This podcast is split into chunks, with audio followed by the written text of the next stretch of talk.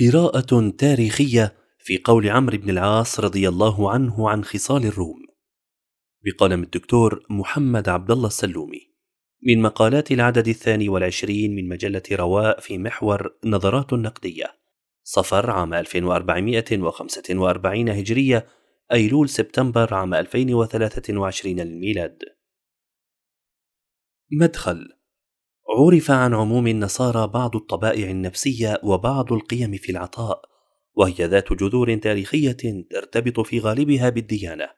وقد لفت الانتباه إلى هذه الطبائع الفطرية القديمة لدى الروم النصارى آنذاك الصحابي الجليل عمرو بن العاص رضي الله عنه حينما قال عنها في الأثر الموقوف إن فيهم لخصالا اربعا إنهم لأحلم الناس عند فتنة وأسرعهم إفاقة بعد مصيبة وأوشكهم كرة بعد فرة وخيرهم لمسكين ويتيم وضعيف وخامسة حسنة جميلة وأمنعهم من ظلم الملوك. وهذه الخصال تعد صفات وطبائع ذاتية في حروبهم وأخرى قيم أخلاقية في حياتهم وهي بمجملها تؤهل للهيمنة والقوة عند الروم سابقا ولدى الغرب لاحقا. لا سيما أزمنة الاحتلال البغيض لمعظم دول العالم الإسلامي وكذلك ما بعد الحرب العالمية الثانية عام 1945 وهذا من الاستقراء والاستنتاج الناشئ عند عمرو بن العاص رضي الله عنه حول الطبيعة الرومية سواء من خلال احتكاكه مع روم الشام ومصر النصارى أم السماع عنهم أثناء تجارته مع هذه البلاد. تحرير المصطلح إن أول ما يتبادر إلى الذهن عند تحرير المصطلح التساؤل عن المعني بالروم في الأثر المروي عن عمرو بن العاص رضي الله عنه. هل المقصود بهم جنس بشري معين أم المقصود أرباب الدين النصراني بتحريفاته آنذاك؟ وهل هذا الوصف ينطبق على الغرب اليوم بعد التخلي عن دينهم وما فيه من قيم أخلاقية واجتماعية؟ فالوصف عموما لا إشكال فيه لكن إسقاطه الدائم على جنس معين إشكالية تاريخية تتطلب البحث والدراسة. ومما يلحظ هنا أن لفظة الروم لم تكن تطلق تاريخيا على روم الفرنجة فحسب بل على كل من كان على دينهم وتحت سلطانهم. فالغساسنة بالشام على سبيل المثال كانوا يعدون عند كثير من المؤرخين من الروم. وعندما خاض الصحابة رضي الله عنهم معركة مؤتة في العام الثامن الهجري إنما كان ذلك حسب الروايات التاريخية مع روم الشام الغساسنة النصارى. وهم من العرب الذين حكموا الشام باسم البيزنطيين. وكانت الأناضول أي تركيا الحديثة سكنا وموطنا للروم السلاجقة وهم جنس من الأتراك كما أن إحدى عاصمتي الروم قديما كانت القسطنطينية في تركيا وهي إسطنبول حاليا حيث كانت العاصمة الشرقية للروم التي تضم الكنيسة الأرثوذكسية الشرقية للروم آيا صوفيا وهناك الرومان في روما. ولم يكن قد حصل احتكاك عمرو بن العاص رضي الله عنه بهم آنذاك ولهذا فتنوع جغرافية الروم وأجناسهم المتعددة مما يرجح والله أعلم ارتباط مصطلح الروم بالديانة النصرانية وليس بجنس بشري معين محدد. طبائع أم قيم؟ وثمة تساؤل آخر يستحق الدراسة. هل الخصال الواردة في أثر ابن العاص رضي الله عنه هي طبائع أم قيم نافعة للآخرين؟ وهل هذه الطبائع تتلازم مع جنس الروم ايا كانوا؟ مما يعني اتصافهم بها في كل حين وعلى أي حال. أم هي قيم ترتبط بالدين النصراني يؤمنون بها ويتمسكون بتطبيقها ما داموا على دينهم وقد تظهر أحيانا وقد تغيب أحيانا أخرى؟ وهل هذه الخصال تعد قيما مثلى لهم خاصة بهم دون سواهم؟ لا شك أن للأقوام والشعوب طبائع خاصة بها. كما بين ذلك علماء الاجتماع منذ القدم بالإضافة إلى أن هناك قيما تنتشر في المجتمعات لأسباب دينية أو موروثات قومية أو اجتماعية أو اقتصادية وغيرها. وكما سبق أن الروم لم يكونوا في ذلك الوقت جنسا واحدا بل اقواما مختلفين في أجناسهم وطبائعهم وربما تجمعهم الديانة النصرانية. عدل مع الخصوم وتوضيح. تعد هذه اللفتة من الصحابي عمرو بن العاص رضي الله عنه من القول بالعدل والإنصاف على الرغم من عداوة الروم للمسلمين وخصومتهم آنذاك والتزاما بمنهجية العدل. فإن هذه الطبائع أو الخصال ما تزال من مصادر القوة السياسية والعسكرية لكل من يتصف بها. فلو تأملنا تلك الخصال الثلاثة الواردة في الأثر الحلم عند الفتنة وسرعة الإفاقة بعد المصيبة والكرة بعد الفرة لوجدنا أنها لا تعني المدح والثناء أو الشهادة بالتفوق وقوة الحضارة بقدر ما أنها توصيف لأبرز عناصر الطبائع الذاتية المرتبطة بالقوة العسكرية والسياسية للروم في السابق. وللغرب النصراني في اللاحق ولوجدنا كذلك أن هذه الخصال الخمس بمجموعها لم تكن قيما وأخلاقا حضارية إشعاعية للتصدير أو قيما متعدية النفع للآخرين. وفي العصر الحاضر تحديدا فإن الوضع الداخلي للغرب وفيما بينهم يعد لصالحهم فالفتن والمحن في أحيان كثيرة تزيدهم تماسكا ووحدة وتدفعهم إلى الأمام وليس إلى الخلف وذلك بسبب الحلم فيما بينهم وهم أسرع إفاقة بعد الحرب التي مرت بهم ومن آخرها الحربان العالميتان الأوروبيتان الأولى والثانية حيث تجاوزوها سياسيا واقتصاديا. ولم تكن مشجبا سلبيا وعائقا عن عمليات التنمية لديهم كما هو حال غيرهم وهم كذلك أطول الناس نفسا في حرب أعدائهم حيث سرعة الكرة بعد الفرار. وأما الخصلتان الرابعة والخامسة خير الناس لمساكينهم وضعفائهم وأمنعهم من ظلم الملوك فهي مما يعد من القيم عند عموم الغرب في عصورهم المتأخرة بالرغم مما أصابها من الانحراف أو الضعف نتيجة تخليهم عن صحيح دينهم ثم نبذهم لدينهم مؤخرا. ومع هذا فقد أصبحت هذه القيم في أحيان معينة من القيم الموروثة المتبقية والدافعة وربما الضابطة لبعض المنظمات الخيرية للشعوب الغربية. وتكشف أعمال بعض المنظمات الحقوقية والإغاثية عن وجود هذه القيم. ويتضح هذا في الحجم الكبير لأدوار منظمات القطاع التطوعي وغير الربحي الغربية المتنوعة والمتعددة التي أنشأها الغرب لكنها لمصالحهم وفيما بينهم وكان النجاح لمنظماتهم حينما تم وضعها إداريا في الموقع الرئيسي من التنمية الاقتصادية والاجتماعية لبلدانهم وهو ما يتطلب الاستفادة من تجربتهم الإدارية خاصة في الوسائل والبرامج التي تميزت بها كثير من تلك المنظمات. ويمكن للمسلمين أن يوظفوا قيم الإسلام وتشريعاته المتعدية النفع والرحمة للعالمين أجمعين لتخدم أكثر في قطاعهم التطوعي ولكل البشرية بما يفوق غيرهم كما فعلوا أزمنة حضارتهم التي أنارت العالم مع العمل على استلهام تجارب الآخرين. كما أن الديمقراطية السياسية المعاصرة لديهم وما فيها من عدل فيما بينهم مما يؤكد أثر الخصلة الخامسة عندهم أمنعهم من ظلم الملوك حيث محاسبة الشعوب الغربية لحكوماتهم وهذا من مصادر قوتهم وتفوقهم بل وهيمنتهم العالمية. وقد أشار إلى شيء من هذا شيخ الإسلام ابن تيمية رحمه الله بقوله إن الله يقيم الدولة العادلة وإن كانت كافرة ولا يقيم الدولة الظالمة وإن كانت مسلمة. ويمكن أن نقرأ في إشارات هذا الصحابي الجليل رضي الله عنه التنبيه على هذه الخصال وأهميتها في سلامة الملك وقوته ودوامه للاستفادة منها من جهة مع التنبه للخلل الحاصل من الغرب العلماني في قصر هذه القيم على أقوامهم من جهة ووجود العوائق والخلل في تطبيقات الديمقراطية في العالم الآخر من جهة أخرى. قراءة تاريخية مفصلة في هذه الخصال. تتأكد أهمية التوضيح عن هذه الخصال الخمس وفعاليتها والتحاكم حولها وحوكمة القطاع الخيري الغربي المعاصر إليها عند أي قراءة عنه وله. وهنا عرض تفصيلي لهذه الخصال ثم للقيم الأخلاقية وحوكمتها تاريخيا.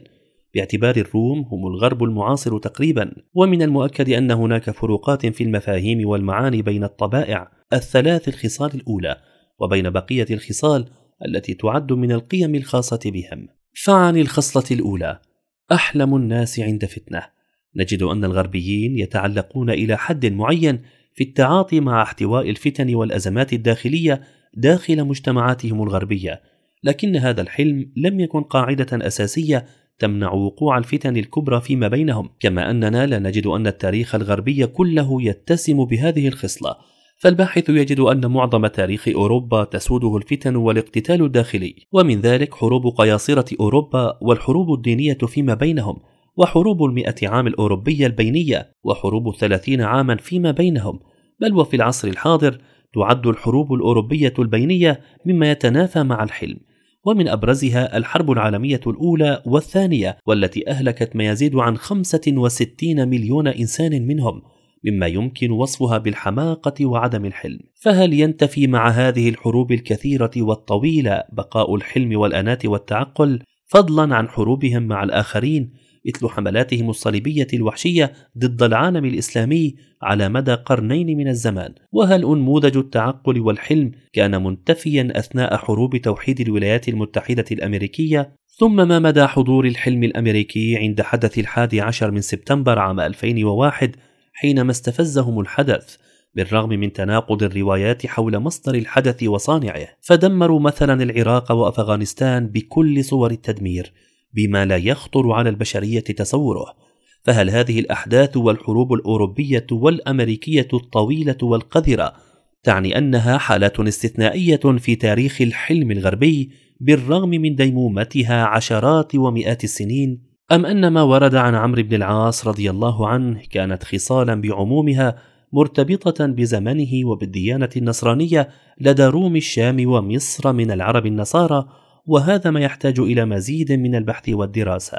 وكل هذا مما يرجح أو يتوافق مع القول إن الروم عند ورودها في الأحاديث والتاريخ والآثار يقصد بها أهل الدين النصراني وليس جنس الروم. وهذا بالتالي يؤكد أن غياب الدين وإحلال العلمانية أو الإلحاد بمكانه يعني انتفاء هذه الصفات أو ضعفها مع بقاء آثارها. وعن الخصلة الثانية أسرعهم إفاقة بعد مصيبة. فالروم سابقا والغرب لاحقا لديهم بحق سمة المهارات والقدرات في إدارة أزماتهم الذاتية وذلك للنهوض من كبوات الحروب الداخلية ومصائبها وتجاوز كوارثها وإن كانوا طرفا فاعلا اساسيا في إثارة الحروب الخارجية التي توحد شعوبهم الغربية وتبعد الحروب الداخلية عنهم. كما حدث منهم في تاريخ الاحتلال البغيض لدول العالم وما صار لهم من استقرار بعد الحرب الأوروبية العالمية الثانية يمكن أن يعد حالة استثنائية في تاريخهم الطويل. لتأتي حروب البوسنة وكوسوفا والحرب الأوكرانية الغربية الروسية عام 2022 فتفسد هذا الاستقرار والاستثناء. علما أن خصله الإفاقة بعد المصيبة خاصة بهم وليست نافعة للآخرين بل إن إفاقتهم تعني هجومهم على غيرهم واحتلالهم. وحول الخصلة الثالثة أوشكهم كرة بعد فرة فهذا ما يصدقه حالهم في تجاوز الهزيمة وآثارها والعمل على استعادة القوة والانتصار. والواقع المعاصر يؤكد أن هذه الصفة تتلازم مع شخصيتهم فلا يسأمون من الغزو والاحتلال أو من الحرب مع الآخرين ولو بعد وقوع الهزيمة بهم. فالعمل المؤسسي في الغرب مع النقد الذاتي والمراجعات والتصحيح لأخطائهم عامل مساعد على تحقيق هذه الخصلة لا سيما في عصور هيمنتهم. والظاهر من أحوال الغرب وتاريخهم أن هذه الطبائع أو الخصال الثلاث كانت ولا تزال نافعة لهم مع أنها ضارة بخصومهم وأعدائهم من المسلمين وغيرهم. وربما ارتبط جانبها السيء بأكثر من الحسن حيث عدوانيتهم العسكرية على الآخرين أكثر من حالات السلم والسلام مع غيرهم. فهذه الخصال الثلاث خصال حميدة للروم أنفسهم لكنها تعد بحق الآخرين من خصومهم مخاطر عسكرية وبالتالي فهي ليست اخلاقا وقيما نافعة للآخرين. وعن الخصلة الرابعة وهي من القيم الأخلاقية المثلى وأرحمهم لمسكين ويتيم وضعيف. وفي رواية أخرى لمسلم تؤكد بمنطوقها أنها صفة لهم وخاصة بهم مع أنفسهم وخير الناس لمساكينهم وضعفائهم. وهو ما نراه اليوم من نجاح مؤسساتي كبير داخل دول الغرب ذاتها وخارجها كذلك مع تحفظ على كثير من الممارسات حول إنسانية الغرب الخارجية لا سيما عند عمل الغرب خارج نطاقه الجغرافي وكيله بمكيالين في الإنسانية كما هو احتلال الغرب لمعظم بلدان العالم وسرقة ثرواتهم وانتهاك حقوقهم الإنسانية أفرادا ومجموعات ودولا مثل ما هو مع معظم دول أفريقيا في صناعة المساكين والضعفاء والفقر والمجاعات ويؤكد هذا خروج رحلات الموت البشرية والهجرات الجماعية منها بحثا عن لقمة العيش والحياة حيث لم تستفد من العون الإغاثي الغربي. إضافة إلى التحفظ حول أهداف العديد من مؤسسات العطاء الغربي كالتنصير وأعمال التجسس والدراسات الاستعمارية عن الأمم والمجتمعات، حيث تصنف بعضها لدى كثير من الباحثين بأنها بوابة استعمارية ذات أهداف غير أخلاقية، كما أن بعض الممارسات الخاطئة من بعض مؤسسات العطاء خارج أوطانها تعمل بما يسمى الجنس مقابل عطاء الغذاء. كما تشير إلى هذا بعض تقارير الأمم المتحدة وكما هو تعبير الباحث البريطاني جراهام هانكوك في كتابه سادة الفقر. إضافة إلى توزيع الأغذية والأدوية الفاسدة أو المنتهية صلاحيتها للمحتاجين في بعض دول العالم الفقيرة كما في الكتاب السابق ذكره وكما في كتاب الرئيس الأمريكي الأسبق جيمي كارتر قيمنا المعرضة للخطر وغيرهما من الكتب.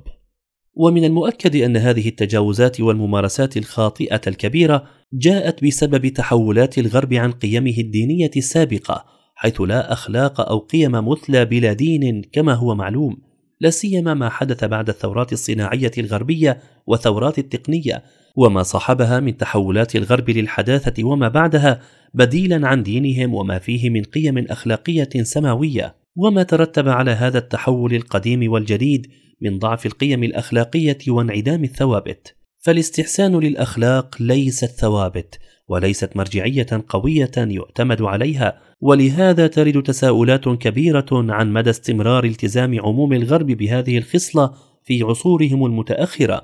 لا سيما مع علمانية كثير من المنظمات الغربية وتنامي الإلحاد واللا أدرية لدى معظم شعوب الغرب ودوله. وتأتي الخصلة الخامسة وهي من الخصال الأخلاقية الجميلة في حياتهم أمنعهم من ظلم الملوك والتي تعد صمام أمان بين شعوبهم وحكوماتهم. وبحضور هذه الخصلة الأساسية للحياة لأي دولة تتحقق في الغالب الخصال الأربع الأخرى.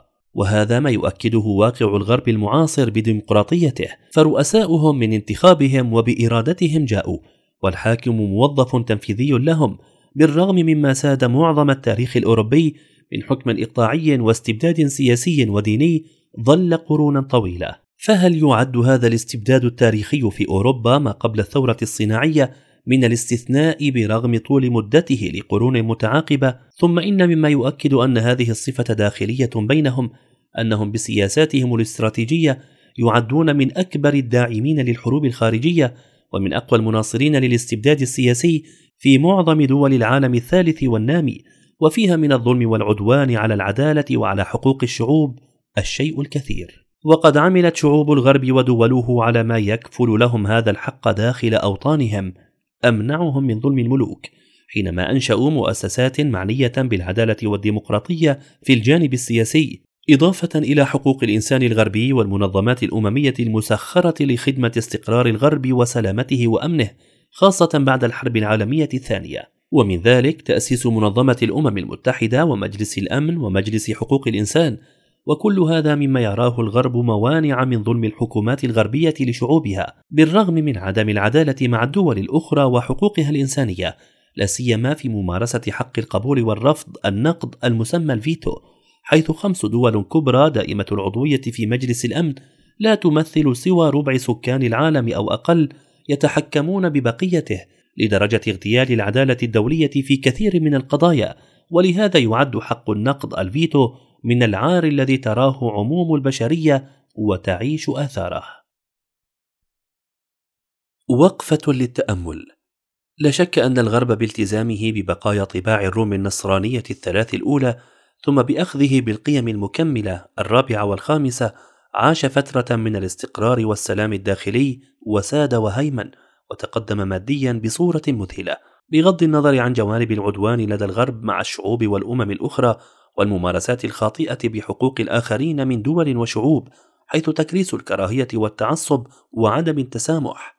كما حدث ويحدث على سبيل المثال مع فلسطين والبوسنة والهرسك ومع كوسوفا ومع أفغانستان والعراق وسوريا وغيرها كثير. وعن الظلم والعدوانية بتحقيق المصالح الخاصة للدول الكبرى على حساب إضعاف وتخلف غيرها فإن القيم الغربية السياسية تكشف حقيقة غيرها من القيم. ومن ذلك المقولة المنسوبة لوزير الخارجية الأمريكي الأسبق هنري كيسنجر وهي مما يكشف أكثر عن أبرز موجهات القيم الغربية السياسية. على الولايات المتحدة ألا تقوم بحل أي من المشكلات العالمية بل عليها أن تمسك بخيوطها وأن توجهها بما يخدم الأمن القومي الأمريكي. وفي كتاب ما وراء الإسلام قال ريتشارد نيكسون إن معظم أفضل الرؤساء الأمريكان هم الرؤساء الذين خاضوا حربا وأعظم الطفرات الأمريكية في الإنتاج والتقدم العلمي قد حدث أثناء الحروب. فهل الأمن القومي الأمريكي والمصالح الخاصة والقوة تكون بإثارة الحروب وبقاء الأزمات العالمية وتعطيل المصالح العامة للدول الأخرى غير الغربية؟ ولهذا يرد التساؤل المنطقي هل روم اليوم بدون قيم الدين النصراني هم روم الأمس بدينهم المحرف الذين ربما عناهم قول الصحابي عمرو بن العاص رضي الله عنه؟ لا سيما أن التساؤل يتأكد عند استحضار صراعاتهم وحروبهم البينية وتعاملهم مع غيرهم كما سبق. علما أن حقيقة القيم والأخلاق المثلى الصحيحة هي التي لا تكون مع الأنداد والأقوياء فحسب بقدر ما هي بالعدالة اولا مع الضعيف والمسكين والفقير وبالتسامح مع الآخرين من دول وشعوب مع الحرص على الاستقرار والسلم والسلام العالمي وليس الغربي فحسب. فاحترام حقوق الإنسان بعدم الاعتداء على ثروات الأمم والشعوب هو ما يتوافق مع الخصلة الخامسة لو كان منع الظلم يتعدى حدود الغرب الجغرافية. وخلاف ذلك يعد من أكبر الظلم والانتهاك لحقوق الإنسان وللأمم والشعوب والدول. ومرة أخرى هل تعني عموم هذه الخصال الخمس النافعة لهم أنها كانت سائدة فقط في ذلك الزمن وحده؟ لا سيما أن قول عمرو بن العاص رضي الله عنه يؤكد أن صفاتهم الرابعة والخامسة وما فيها من القيم الحسنة تتعلق بهم داخل حدودهم ولبني جنسهم وفيما بينهم دون من سواهم. ثم ألم يطرأ لدى الغرب تحول في ميادين القيم والأخلاق العامة بعد عصور الحداثة والتنوير وبعد نبذ الدين وقيمه لا سيما قيم القطاع غير الربحي الخارجي كما هي حال مؤسسة جيتس غير الربحية وكذلك جورج سوروس وما يثار على كثير من برامجها من شكوك مما يتنافى مع القيم والأخلاق الإنسانية. كما أن كل هذه التساؤلات تثبت أن هذه الخصال الخمس كانت في عصور مضت وبقيت بعض آثارها ورواسبها. ولهذه الاعتبارات المتعددة وما يماثلها فإن هذه القيم المثلى الرابعة والخامسة وليست خصال الطبائع من المرجح أنها ترتبط أخلاقياتها ومثالياتها بالديانة النصرانية وقيمها آنذاك أينما كانت. خاصة في مصر والشام حيث سيادة أو احتلال الروم النصارى لهما آنذاك. وإن كان الغرب المعاصر ورث هذه الخصال من الديانة النصرانية فكيف يكون الجمع بين كلام عمرو بن العاص رضي الله عنه والواقع العملي التاريخي المختلف كثيرا عن هذه الخصال أو بعضها. وهذا ما يتطلب شيئا من المناقشة الهادئة المنصفة والتساؤلات حول من المقصود بالروم هل هو الجنس أم الدين؟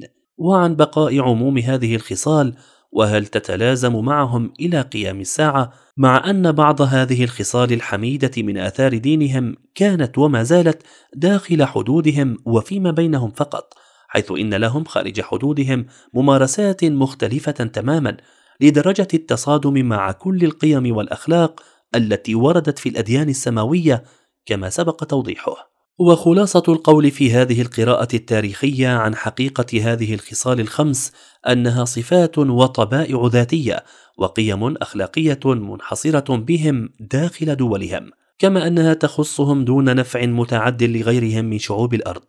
حتى إن وسائل المدنية الغربية والتقدم المادي الصناعي والتقني الغربي المعاصر لم تنتشر إلا من خلال التسويق التجاري الاقتصادي البحت ببيع المنتجات التقنية والصناعية للآخرين وقيم الاقتصاد ليست ذات أصل ديني وأخلاقي نافع للآخرين بقدر ما هي ذات أصول مادية نفعية مصلحية ثم إن هذه الصناعات لا تعدو أن تكون تقنيات وماديات اقتصادية وتجارية وليست عطاء ورحمة واسعادا للبشرية. وبهذا تتأكد قيمة وأهمية المنظومة الحضارية الكاملة للقيم والأخلاق معنويا وماديا وأهميتها للبشرية حينما تكون صادرة من حضارة إشعاعية تقدم النفع والخير والعدل لعموم البشرية بما ينافس قول الصحابي عمرو بن العاص رضي الله عنه وخير الناس لمساكينهم وضعفائهم. ومن المهم قوله إن البشرية بحاجة إلى حضارة تهدي الحرية الحقيقية للإنسان. كما أكد هذا المفكر النمساوي محمد أسد ومن بعده المفكر الألماني مراد هوفمان. وما في حضارية الإسلام من تحقيق للعدالة والتسامح والرحمة مع البشرية جمعاء بما يفوق هذه الخصلة الموصوف بها الروم وأمنعهم من ظلم الملوك. كما تتأكد الأهمية لحضارة تلبي حقوق الإنسانية وللعالمين جميعا بمحركاتها الدينية وضوابطها من الثوابت الأخلاقية وهو ما اتصفت به الحضارة الإسلامية عبر عصور اشعاعاتها على الشرق والغرب. كما هو كمثال عنوان كتاب الباحثة الألمانية زيكريد هونكا شمس الله تشرق على الغرب فضل العرب على أوروبا حسب الترجمة الصحيحة للعنوان والله من وراء القصد